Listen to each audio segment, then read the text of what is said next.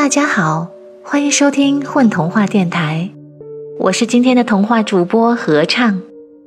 今天要和大家分享的是来自新屋熊的一个忧伤，但是又非常有爱的童话故事——一棵树的故事。在现实生活中，我们每个人都会孤独，但是你们有没有想到过一棵树的孤独？今天就让我们一起来体会一下这棵孤独的树的内心世界。在一个废旧的工地上，这个地方已经荒废了很久了，到处都是石头和碎砖块，长着一棵树。这棵树不知道什么时候就站在这里了。整个废弃的工地上，只有这么一棵树，在一片铁灰色的砖瓦水泥里，绽放一点点绿色。不知道是谁把它种在这里，就连这棵树自己也忘记了。它只依稀记得，整块整块的黑暗，开始是温暖潮湿的。后来有一道光刺开他的眼睛，然后他就发现自己站在这里了。其实树是没有眼睛的，我的意思是，即便它没有眼睛，但它能感知周围的一切。它是一棵有心的树，一棵树不应该有心。谁见过有心的树呢？但是，这棵工地上的树就有心。它是多么与众不同啊！其他的树都静静地站着，一劳永逸地站着，什么都不想，什么都不看。但是，这棵有心的树能看到周围的东西，而且。正是因为有心这个东西，它同样成了一棵孤独的树，和那些成群结队的高大伙伴们不一样。树常常感到孤独，因为它离另外的树太远了。跟它作伴的，只有一窝小蚂蚁。和一对新婚的小鸟，他一直很羡慕那些小蚂蚁。它们有六只脚，能从一棵树爬到另外一棵树，还能爬到工地尽头去找更多的树。或者像小鸟一样有一对翅膀也不错，飞来飞去一定很痛快。树。就把他的梦想跟小蚂蚁们说了。小蚂蚁们在树枝中间爬来爬去，放牧着它们的蚜虫，要不就是忙着到处寻找过冬的粮食。基本上没有蚂蚁停下来听树讲他的想法。树就去跟那只总在他身上筑巢的小鸟说。小鸟正忙着打包行李，飞到南方去。冬天快到了，北风吹在身上，可不是闹着玩的。没有人愿意听一棵树不切实际的理想。树很孤独。然后，冬天到了，小蚂蚁们。储备好冬天吃的粮食，安顿好它们胖墩墩的蚜虫，就舒舒服服的把大门一关，整天待在窝里开宴会。可能要持续一个冬天也说不定呢。而鸟儿们也飞走了，失去了两个朋友的陪伴，树更加孤独了。我为什么会独自站在这里呢？愈加孤独的树，不知道该问谁这个问题。当初把它放在这里的人，也没问一下他的意见，问问他愿不愿意当一棵树，愿不愿意站在这么荒凉的一个地方。可是没办法，他生来就是一棵树，必须站着，一直站着，哪里也不能去。树一天天站着，但是，一天天憔悴下去。它的叶子一片片落在地上，都快落光了。阳光也一天天暗淡下去，不再像从前那样温柔地覆盖在树的皮肤上。北风越来越冷，越来越酷。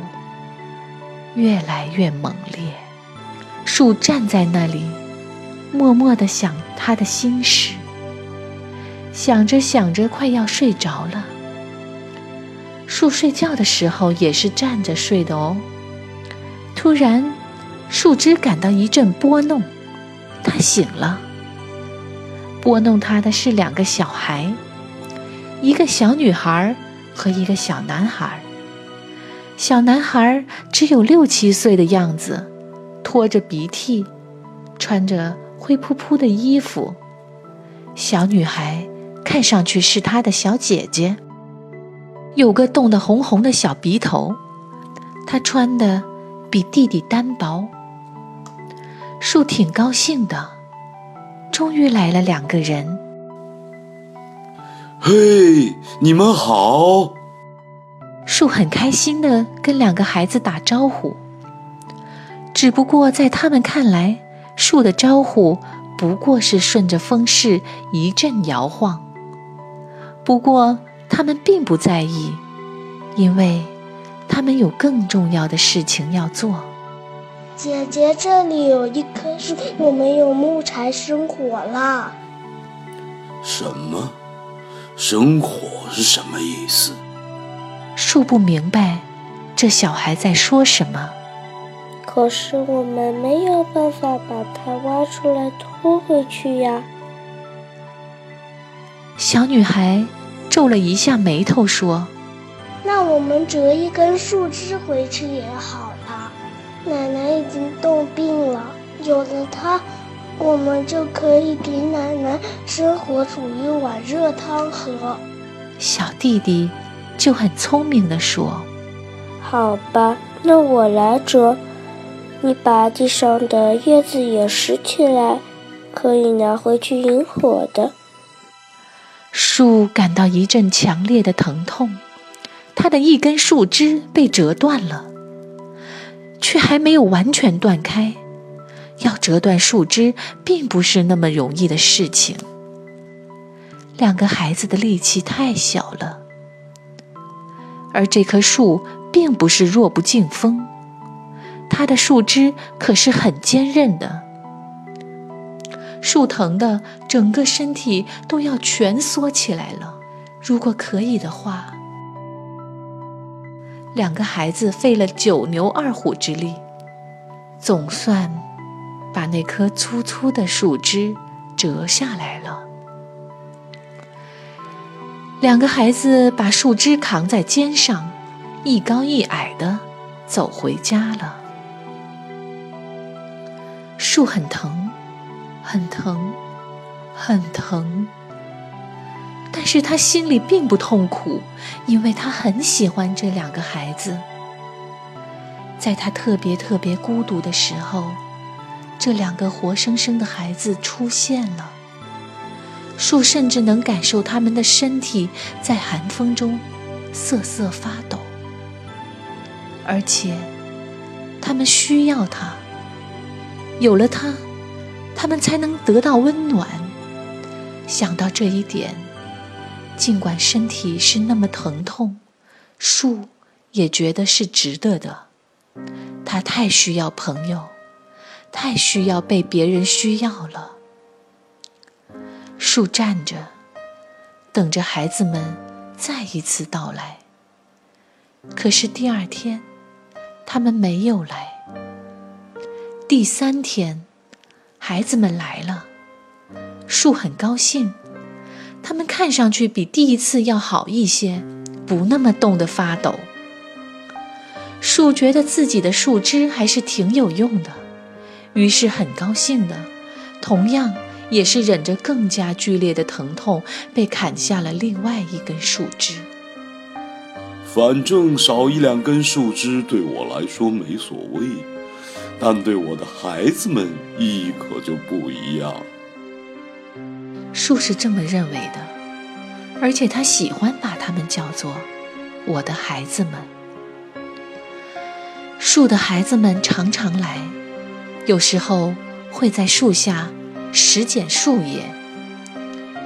有时候，姐姐会在树下给弟弟念一本童话书，或者做一些小游戏。树觉得很安慰，即使不能和他们交谈，而且常常要贡献它的树枝。冬天是那么漫长。过了那么久，都没过去。树的树枝们快要被砍光了，现在只剩下一根树枝，也是最大的一根树枝。树很担心，他担心自己砍掉这一根树枝之后就会死掉，但更担心树枝砍光了以后，他的孩子们。拿什么取暖呢？这个地带的树是那么少，几乎看不到影子。孩子们来了，他们站在树下，看着唯一的那根树枝。这是冬天来临后最冷的一天，他们很需要这根树枝。他们奶奶的病加重了，快要死了。树准备好迎接死亡的那一瞬间。为了这个时刻，他已经做好了所有的准备。他并不害怕，这是他早就预料到的。如果他能逃避这一切，他就不是一棵有心的树，而是和所有麻木不仁的同类一样。他也感觉不到给他带来欢乐的一切。与其孤独地站在这里，不如把树枝都燃烧掉。树是这么认为的。孩子们在树下站了很久，终于拿起了斧子。树闭上眼睛。我说过，它是有眼睛的哦。迎接扑面而来的黑暗，黑暗，永恒的黑暗，万物轮回的黑暗，永无尽头的黑暗。过了很久，很久，很久，很久，有一道刺眼的阳光照在树的身上，树。仿佛从一个很长很长的梦中醒来，长的他自己都忘记了从前发生的事情。然后他睁开眼睛，世界变了样子。从前他的世界是一片砖瓦凌乱的灰白工地，而眼前是一个小小的庭院，脚下有几棵泛绿的青草。庭院里有一间很小很小的木头房子，而且奇怪的是，他的视野好像跟从前不大一样，好像矮了许多，也小了许多。树感到疑惑，虽然他不知道死亡的真正滋味，但印象中他已经被砍掉了所有的树枝，此刻。应该是在死亡之中，这到底是怎么了呢？树在感到困惑不解的时候，木头房子门打开了。拖鼻涕的小男孩和他姐姐从屋里推出轮椅，轮椅上坐着一位白头发老妇人。我的孩子们，你们采来的那根树枝生命力很强，它终于活下来了。老妇人摸了摸树，欣慰的点点头说：“原来现在的树，并不是原来的树，只是它的一根树枝，就是那根最粗的树枝。但是，它又是那棵树，它们延续着同一个心呀。在万物歌唱生命的春天，树。”绽放了它的第一个嫩芽。从今天开始，我们不能再叫它孤独的树了。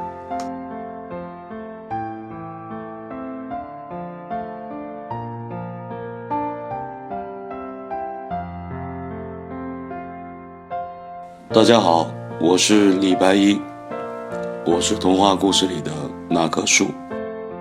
大家好，我是萨芬，我是童话故事里的小男孩。大家好，我是麦琪，我是童话故事里的小女孩。大家好，我是 Christina，我是童话里的老妇人。